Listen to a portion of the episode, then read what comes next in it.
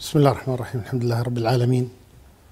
والصلاة والسلام على سيد الأنبياء وإمام المرسلين سيدنا وإمامنا وحبيبنا محمد بن عبد الله وعلى آله وصحبه ومن اهتدى بهداه. أما بعد فيسرني أن ألتقي بأبنائي وإخواني في هذا المجلس الذي أسأل الله جل وعلا أن يجعله مباركا بأهله بيت أخي فضيلة الشيخ نواف السالم حفظ الله تبارك وتعالى ورعاه. وأحببت أن يكون حديثي معكم حديثا مختصرا معتصرا في موضوع يحتاج كل واحد منا إليه فيما أظن. ألا موضوع العزة التي كاد يفقدها بل فقدها كثير من المسلمين. هذه العزة التي كان يقول قائلها ومما زادني شرفا وتيها وكدت بأخمصي أطأ الثريا. دخولي تحت قولك يا عبادي وإن صيرت أحمد لي نبيا. هذا الكلام صرنا نسمعه فصار كأنه خيال. عند البعض كأنه خيال تماما. يعني ليس له حقيقة ولا يمكن أن يتحقق وهو قد تحقق وسيتحقق. ولا تزال طائفة من أمتي ظاهرين على الحق. لا يضر من خذلهم ولا من خالهم حتى يأتي أمر الله وهم كذلك. فالأمر كما قال النبي صلى الله عليه وآله وسلم وكما قال الله جل وعلا في كتابه العزيز وعد الله الذين آمنوا منكم وعملوا الصالحات ليستخلفنهم في الأرض كما استخلف الذين من قبلهم وليمكنن لهم دينهم الذي ارتضى لهم وليبدلنهم بعد خوفهم من بعد خوفهم أمنا يعبدونني لا يشركون بي شيئا. هذه وعود من الله تبارك وتعالى على وجه التحقيق. والله سبحانه وتعالى إذا وعد لا يخلف الميعاد جل في علاه. فالله جل وعلا عندما يقول وعد الله الذين آمنوا منكم وعملوا ليستخلفنهم في الأرض كما استخلف الذين من قبلهم وليمكنن لهم دينهم الذي ارتضى لهم وليبدلنهم من بعد خوفهم أمنا. يعني هذه ثلاثة وعود من الله تبارك وتعالى. المسلم ينبغي له حقيقة إذا سمع مثل هذا الكلام مع قول النبي صلى الله عليه وسلم لا تزال طائفة من ظاهرين على الحق لا يضر من خذلهم ولا من خالفهم. عندما يسمع مثل هذا الكلام المفروض هذا يزيده عزة وكرامة وأنفة ورفعة ولا يتأثر بما يدور حوله. من أسباب الخنوع والضعف وتأثر كثير حقيقة من المسلمين اليوم بالغرب واغترارهم بهم والشعور بالضعف أمامهم والذلة والانكسار. والله تبارك وتعالى يقول لا يغرنك تقلب الذين كفروا في البلاد. متاع قليل. الله جل وعلا يقول لنا هذا. فنحن إن كنا يعني نؤمن بالله تبارك وتعالى الإيمان المطلوب لا نهتم لهذه الأمور بل بالعكس هذه الأشياء تدفعنا إلى أن نعمل ونجتهد ونجد ونكد حتى نعيد العزة لهذه الأمة التي قال الله تبارك وتعالى فيها كنتم خير أمة أخرجت للناس. نحن ننتمي إلى هذه الأمة. والله يجب أن نمشي مرفوعي الرأس ونحن ننتمي إلى هذه الأمة. كنتم خير أمة اخرجت للناس. الله جل وعلا هو الذي يقول. بل الله جل وعلا يقول ولا تهنوا ولا تحزنوا وأنتم الأعلون. هذا كلام ربنا سبحانه وتعالى. فعندما يأتي إنسان ضعيف في عقله ضعيف في إيمانه ضعيف في إدراكه للأمور ثم بعد ذلك ينسى ويتناسى. ولا يدرك مفهوم هذه الآيات وهذه الأحاديث وهذا الكلام الطيب المبارك الذي سطره كثير من سلفنا الصالح مثل ما قال عمر رضي الله عنه نحن قوم أعزنا الله بالإسلام. أعزنا الله وسيعزنا الله إذا تمسكنا بالإسلام. ولذلك قال عمر فمن أراد العزة في غير الإسلام أذله الله. فأنا أتصور في النهاية أن العزة والذلة لا أقول بأيدينا لكن نحن نرفض العزة ونطلب الذلة. عندما آه، نتخلى عن ديننا عندما نتخلى عن أمور ربي أوامر ربنا تبارك وتعالى وأوامر رسوله صلى الله عليه وسلم يحصل لنا هذا الذي نعيشه اليوم من الضعف. والله جل وعلا يقول هو الذي أرسل رسوله بالهدى ودين الحق ليظهره. ليظهره. ليظهره على الدين كله. يقول شيخ ابن تيمية يظهره الله تبارك وتعالى بالحجة والبيان وبالسيف والسنان. يعني ظاهر بهذا وهذا. لما قال موسى عليه الصلاة والسلام مع هارون لله تبارك وتعالى ربنا إننا نخاف أن يفرط علينا أو أن يطغى. جاء الجواب قال لا تخافا إنني معكما. أسمع وأرى. هذه الكلمات أعطت موسى عليه الصلاة والسلام دافعا قويا وهمة عظيمة وثقة بالله وتوكلا عليه جل وعلا. فلما فر ومن معه من فرعون وبطشه ووصلوا إلى البحر وقال أصحاب موسى إنا لمدركون. ماذا قال موسى؟ قال كلا. بكل ثبات بكل يقين كلا. إن معي ربي سيهدين. وفعلا فعلا جاءت الهداية من الله تبارك وتعالى. وأمر الله أن يضرب البحر بعصاه فانفلق فكان كل فرق كالطود العظيم. ولما قال السحرة بعضهم لبعض فأجمعوا كيدكم ثم أتوا صفا. وقد أفلح اليوم من استعلى. جاء الجواب من الله لموسى لا تخف إنك أنت الأعلى. الله جل وعلا يقول له ذلك. إنك أنت الأعلى لا تخاف. وفعلا ما خاف موسى عليه الصلاة والسلام. وقال ألقوا ما أنتم ملقون. فالقصد أن الإنسان يحتاج إلى مثل هذه العزة أن يتذكر هذه المكرمة من الله تبارك وتعالى التي أعز الله بها هذا الدين وعز بها أتباعه. ولله العزة ولرسوله وللمؤمنين.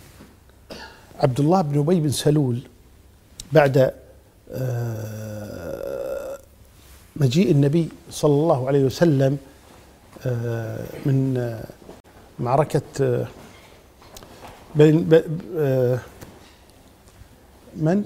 بين المصطلق.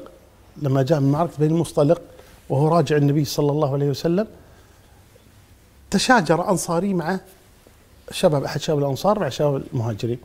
فقال الأنصاري يا للأنصار وقال المهاجر يا للمهاجرين. فغضب عبد الله بن أبي بن سلول قال لئن رجعنا إلى المدينة ليخرجن الأعز منها الأذل. وصل الخبر إلى النبي صلى الله عليه وسلم. فجاء عمر للنبي صلى الله عليه وسلم قال يا رسول الله دعني أضرب عنقه. فقال الرسول صلى الله عليه وسلم لا حتى لا يقال إن محمدا يقتل أصحابه. بلغ الخبر من؟ بلغ الخبر ابن عبد الله بن أبي بن سلول.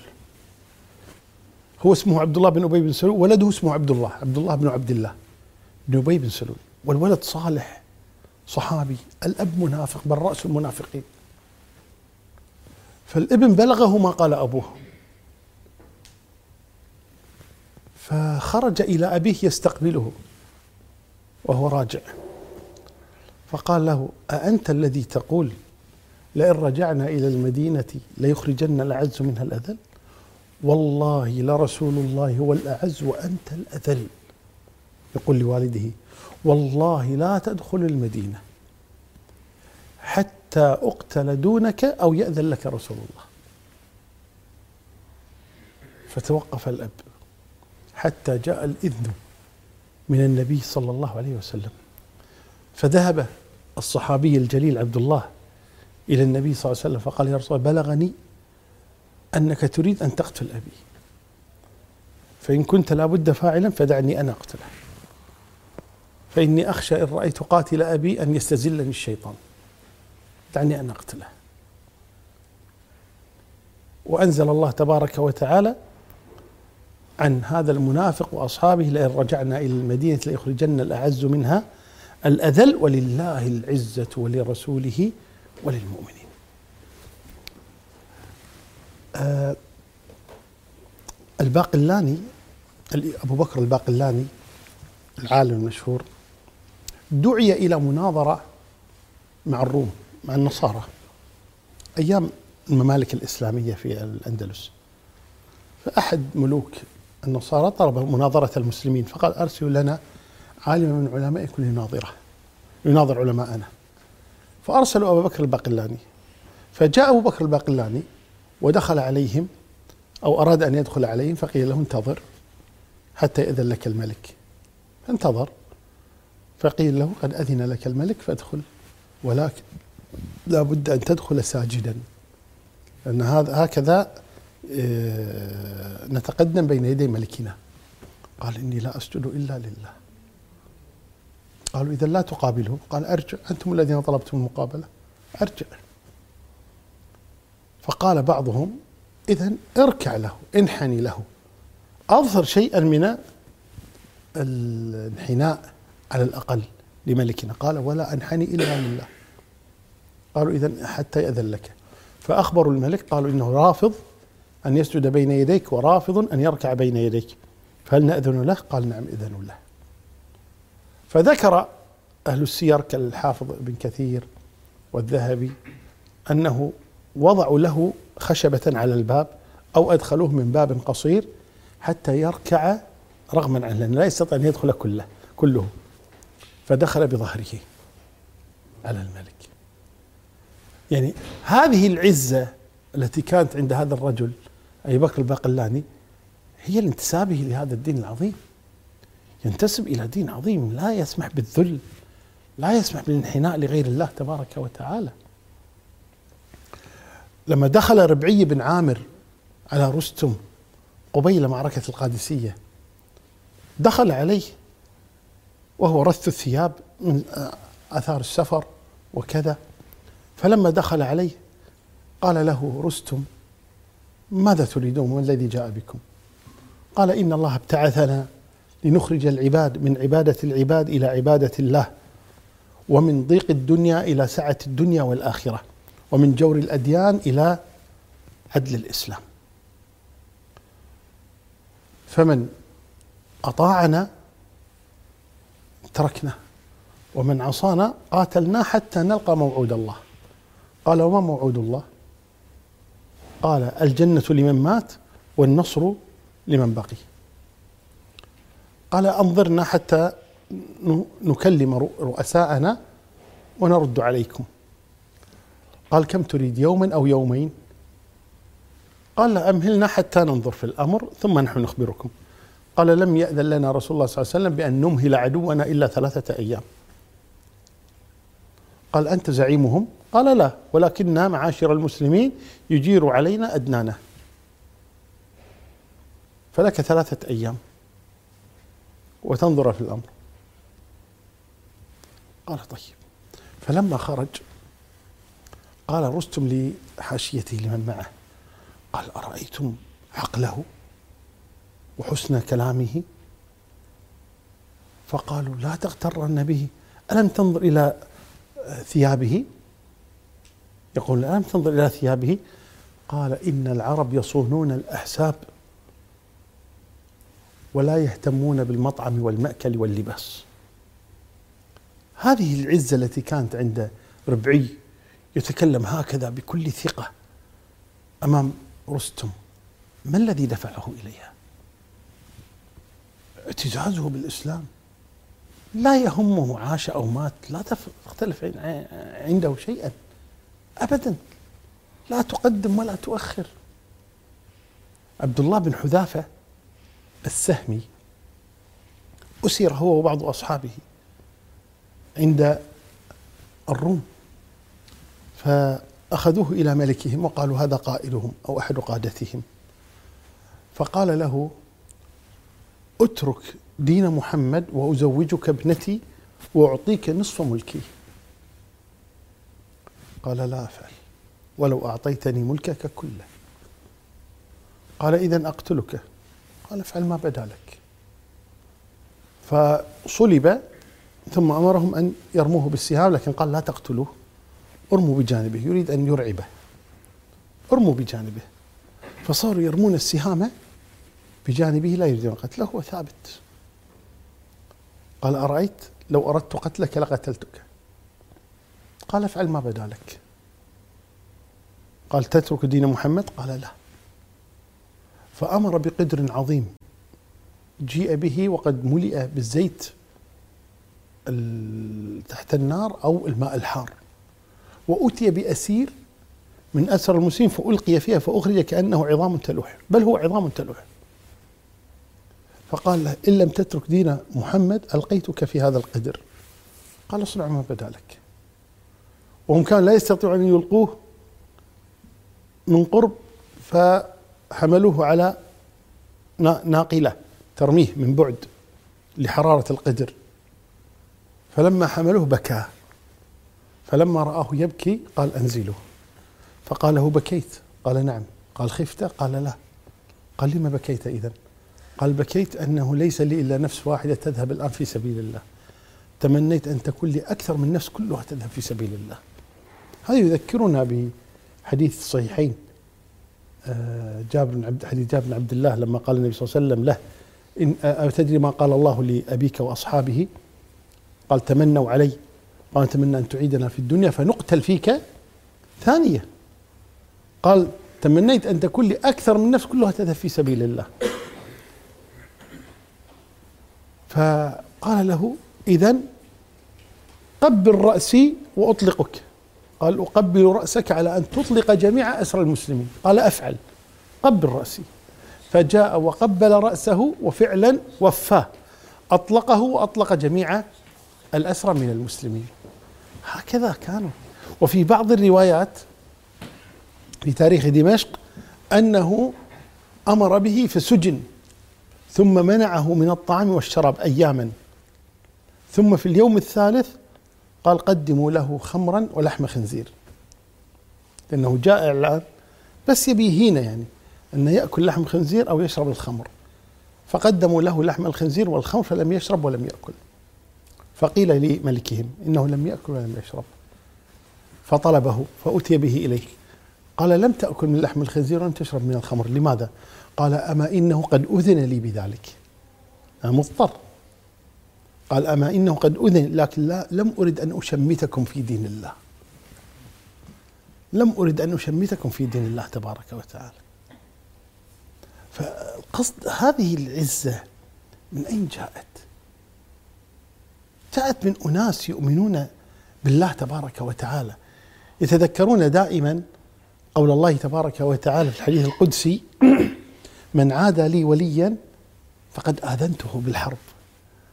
وما يزال عبدي يتقرب إلي بالنوافل حتى أحبه إلى آخر الحديث. لكن من عاد لي وليا فقد آذنته بالحرب. تصور أن الله يحارب عنك يحارب معك يدافع عنك. من ذا الذي يستطيع أن يضرك بعد ذلك؟ إذا كان الله معك تخاف ممن وتهاب من؟ لا يمكن أن أهاب أحدا إذا كان الله معي سبحانه وتعالى. هذه العزة يعني كما قيل وعيشي تحت ظل العز يوما ولا تحت المذلة ألف عام. المهم أن أعيش عزيزا. أن أحمل رسالة. لا أن أنزل رأسي لأي أحد أيا كان. ما أجمل قول العرب. يعني آه، بعضهم كان يقول تعيرنا أنا قليل فتعيرنا أنا قليل عديدنا. فقلت لها إن الكرام قليل وما ضرنا أنا قليل وجارنا عزيز وجار الأكثرين ذليل. حتى ليس فقط عزتهم هم عزة جارهم. أناس هكذا فكرهم. من قبل أن يأتي هذا الدين العظيم فكيف إذا جاءهم هذا الدين ومع هذه العزة وهذا النصر من الله تبارك وتعالى؟ حتى قال قائلهم إذا وقع الذباب على طعام رفعت يدي ونفسي تشتهيه وتجتنب الأسود ورود ماء إذا كنا الكلاب يلغن فيه. كلام يعني جميل جدا. صحيح إن لا نتكلم عن ظاهر الكلام إن الإنسان لا يأكل الطعام إذا وقع عليه الذباب لكن نتكلم عن المعاني. هو لا يقصد الطعام لكن يقصد أني, أنني لا أنزل إلى الذل. هذه الأمور التي تنزل من قيمتي من قدري لا أقدم عليها ابدا. وتجتنب الأسود ورود ماء إذا كنا الكلاب يرغن فيه. هذه العزة التي فقدناها نحن اليوم. أذكر أني سافرت في سنة من السنوات إلى إسبانيا ودخلت إلى قصر الحمراء. وقدر الله تبارك وتعالى أنه في ذلك اليوم هناك مجموعة كبيرة جدا من السياح وليس كبيرة جدا لكن أقصد هناك مجموعة من السياح يعني مع بعضهم. وكانوا رجال ونساء من ألمانيا. وأصغر واحد فيهم 65 ما 70 يعني كلهم عز وشيبان يعني وكذا. فالمهم دخلت أنا ذاك المكان وكانت معي أمي رحمها الله تبارك وتعالى وهي لباسها واضح إنها مسلمة وأنا كذلك شكلي إني مسلم. والكتابات الموجودة هناك سواء الآيات أو الأحاديث أو الشعر أو الثناءات أو كذا أنا جلست أقرأها وهم لا يعقلون شيء مما كتب يعني. فجاءتني عجوز من ألمانيا. لا أعرف ألماني وهي ما تعرف عربي يعني ما تفاهمنا يعني ما كان في تفاهم يعني.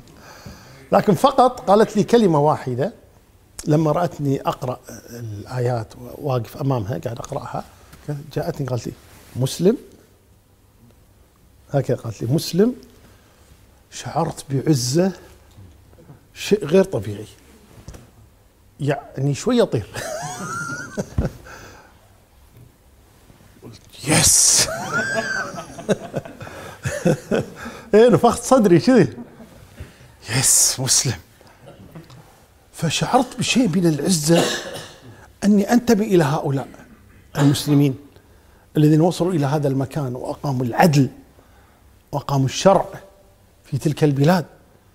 وفي الوقت ذاته شعرت بحزن عظيم أن هذا ضاع كله واجتمعت دمعه الفرح مع دمعة الحزن في ذلك المكان. عزيز باني أنا انتسب إلى هؤلاء وحزين بأن هذا ضاع كله. فإنسان يعني لابد أن يعتز ارفع رأسك.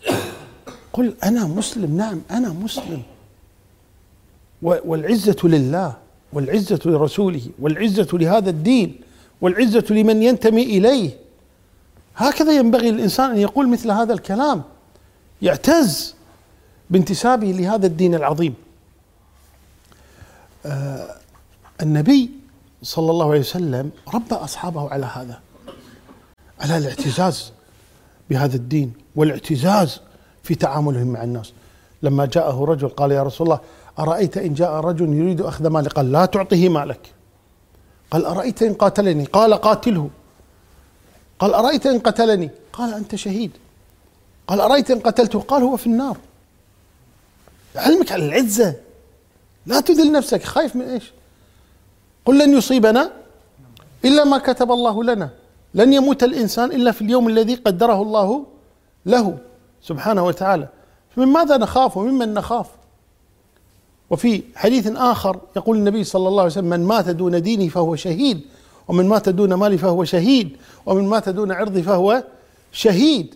يرسل لك رسائل. صلوات ربي وسلامه كن عزيزا كن عزيزا عش عزيزا أو مت وأنت كريم بين طعن القنا وخفق البنود. هكذا يأمرنا النبي صلى الله عليه وسلم وهكذا كان يربي أصحابه. هذه الثمرة ثمرة هذه التربية ما وقع لربعي وما وقع لعبد الله بن حذافة. ولما جاءت الأحزاب وحاصروا المدينة وتجمع عليهم أهل الكفر من كل مكان وضاقت عليهم الأرض بما رحبت. المشركون قريش وغطفان وفزارة من الخارج. اليهود والمنافقون من الداخل. وبلغت القلوب الحناجر وضاقت على الأمور وضاقت على المسلمين الأمور. عندها رأى النبي صلى الله عليه وسلم أن يخفف عن أهل المدينة عن الأنصار. فقال لسعد بن عباده وسعد بن معاذ وهما سيد الأنصار سعد بن عباده سيد الخزرج وسعد بن معاذ سيد الأوس. فقال ما رأيكما أن نعطي غطفان نصف ثمار المدينة على أن يرجعوا. فنخفف الضغط. وكان الذين جاءوا من غطفان قريب من ألفين. وعدد عمومهم عشرة آلاف غير الذين من الداخل. فأراد أن يخفف النبي صلى الله عليه وسلم. فيعطي غطفان نصف ثمار المدينة على أن يرجعوا. فماذا قال سعد بن عباد وسعد بن معاذ للنبي صلى الله عليه وسلم؟ قال يا رسول الله أهذا أمر من الله فلا نتدخل؟ أو شيء تصنعه لأجلنا؟ قال لا هو شيء نصنعه لأجلكم. قالوا يا رسول الله لما كنا في جاهلية وشرك ما كانوا يطمعون منا إلا قرا أو بيعا ما يطمعون منا إلا أن نقريهم ضيف أو بيع. أفبعد أن أكرمنا الله بالإسلام وأعزنا به وبك؟ نعطيهم؟ لا والله لا نعطيهم إلا السيف. هكذا تربوا. وهكذا فهموا مراد النبي صلى الله عليه وسلم في بث روح العزة في قلوبهم. فقال النبي صلى الله عليه وسلم إذا هو كذلك. وتركهم ولم يعطهم شيئا. وهزم الله الأحزاب سبحانه وتعالى. فالقصد أن الله جل وعلا يريدنا أن نكون أعزة بانتسابنا لهذا الدين العظيم. أن نعتز بانتسابنا لهذا الدين. وهكذا كان أصحاب النبي صلى الله عليه وآله وسلم. وإذا أردنا أن نستشعر العزة فعلينا أن نتذكر دائما حديث ابن عباس. ذلك الحديث العظيم الذي قال فيه النبي صلى الله عليه وسلم لابن عباس يا غلام احفظ الله يحفظك احفظ الله تجده تجاهك إذا سألت فاسأل الله وإذا استعنت فاستعن بالله واعلم أن الأمة لو اجتمعت على أن ينفعوك بشيء لم ينفعوك إلا بشيء قد كتبه الله لك. ولو اجتمعوا على أن يضروك بشيء لم يضروك إلا بشيء قد كتبه الله عليك. رفعت الأقلام وجفت الصحف بالله عليكم. من يؤمن بهذا الحديث؟ هل يخاف من أحد؟ من يؤمن بهذا الحديث حق الإيمان ويعلم علم اليقين. أن الناس لا أقول أهل الشهداء أو أهل الكويت أو أهل الخليج أو آسيا الناس الأمة لو اجتمعت الأمة على أن يضروك بشيء لم يستطيعوا أن ينفعوك بشيء لم يستطيعوا أخاف ممن وأتزلف لمن؟ وأذل, وأذل نفسي لمن؟ إذا كنت أؤمن أن الأمر بيد الله أولا وآخرا. سعيد بن جبير ذكروا عنه أنه لما آه، أراد الحجاج قتله قال له ما اسمك؟ يقول له الحجاج. قال أنا سعيد بن جبير. قال بل أنت شقي بن كسير. قال أنا كما سماني أهلي. قال لأقتلنك قال اصنع ما بدا لك قال اختر القتلة التي أقتلك بها. قال اختر أنت فإن خلفك القصاص. شوف الثبات. قال اختر أنت فإن خلفك القصاص. قال لأعجلنك إلى نار جهنم. قال لو كنت أعلم أن النار بيدك لاتخذتك إلها. تصوروا واحد يعني في مثل هذا الموقف يتكلم بهذه الطمأنينة وبهذه الثقة. مثل ربعي يدخل على رستم احتمال أن يقتله. عبد الله بن حذافة كيف يخاطب ملك الروم؟ يعني كل هؤلاء بهذه الطريقة طيب كل هؤلاء بهذه الطريقة يتكلمون ويتصرفون ولا يردهم أحد. لماذا؟ لأنهم يتكلمون بثقة. يتكلمون بثقة. لأنهم يؤمنون بالله يعلمون ما أصاب مصيبة في الأرض ولا في أنفسكم إلا في كتاب. من قبل أن نبرأها إن ذلك على الله يسير. لكي لا تأسوا على ما فاتكم ولا تفرحوا بما آتاكم الله لا يحب كل مختال فخور. فقضية الإيمان بالقضاء والقدر وقضية أنه آه، التوكل على الله تبارك وتعالى إذا اعتمدت هاتين القضيتين والله لن تخاف من أحد. ولن تتزلف لأحد ولن تنافق أحدا. لماذا؟ لأنك معتز بالله سبحانه وتعالى. يكفيك أن تعلم أن الله تبارك وتعالى ذكر اسم العزيز في كتابه العزيز قريبا من تسعين مرة. ليقول لك كن كذلك. كن عزيزا. يريدك الله تبارك وتعالى أن تكون عزيزا. حتى يستقر هذا المعنى في قلبك فتسعد. في حياتك وتسعد أيضا في آخرتك. صلى الله تبارك وتعالى يجعلنا وإياكم ممن يعتز بهذا الدين ويعزه الله بهذا الدين. والله أعلم. وصلى الله وسلم وبارك على نبينا محمد. جزاكم الله خير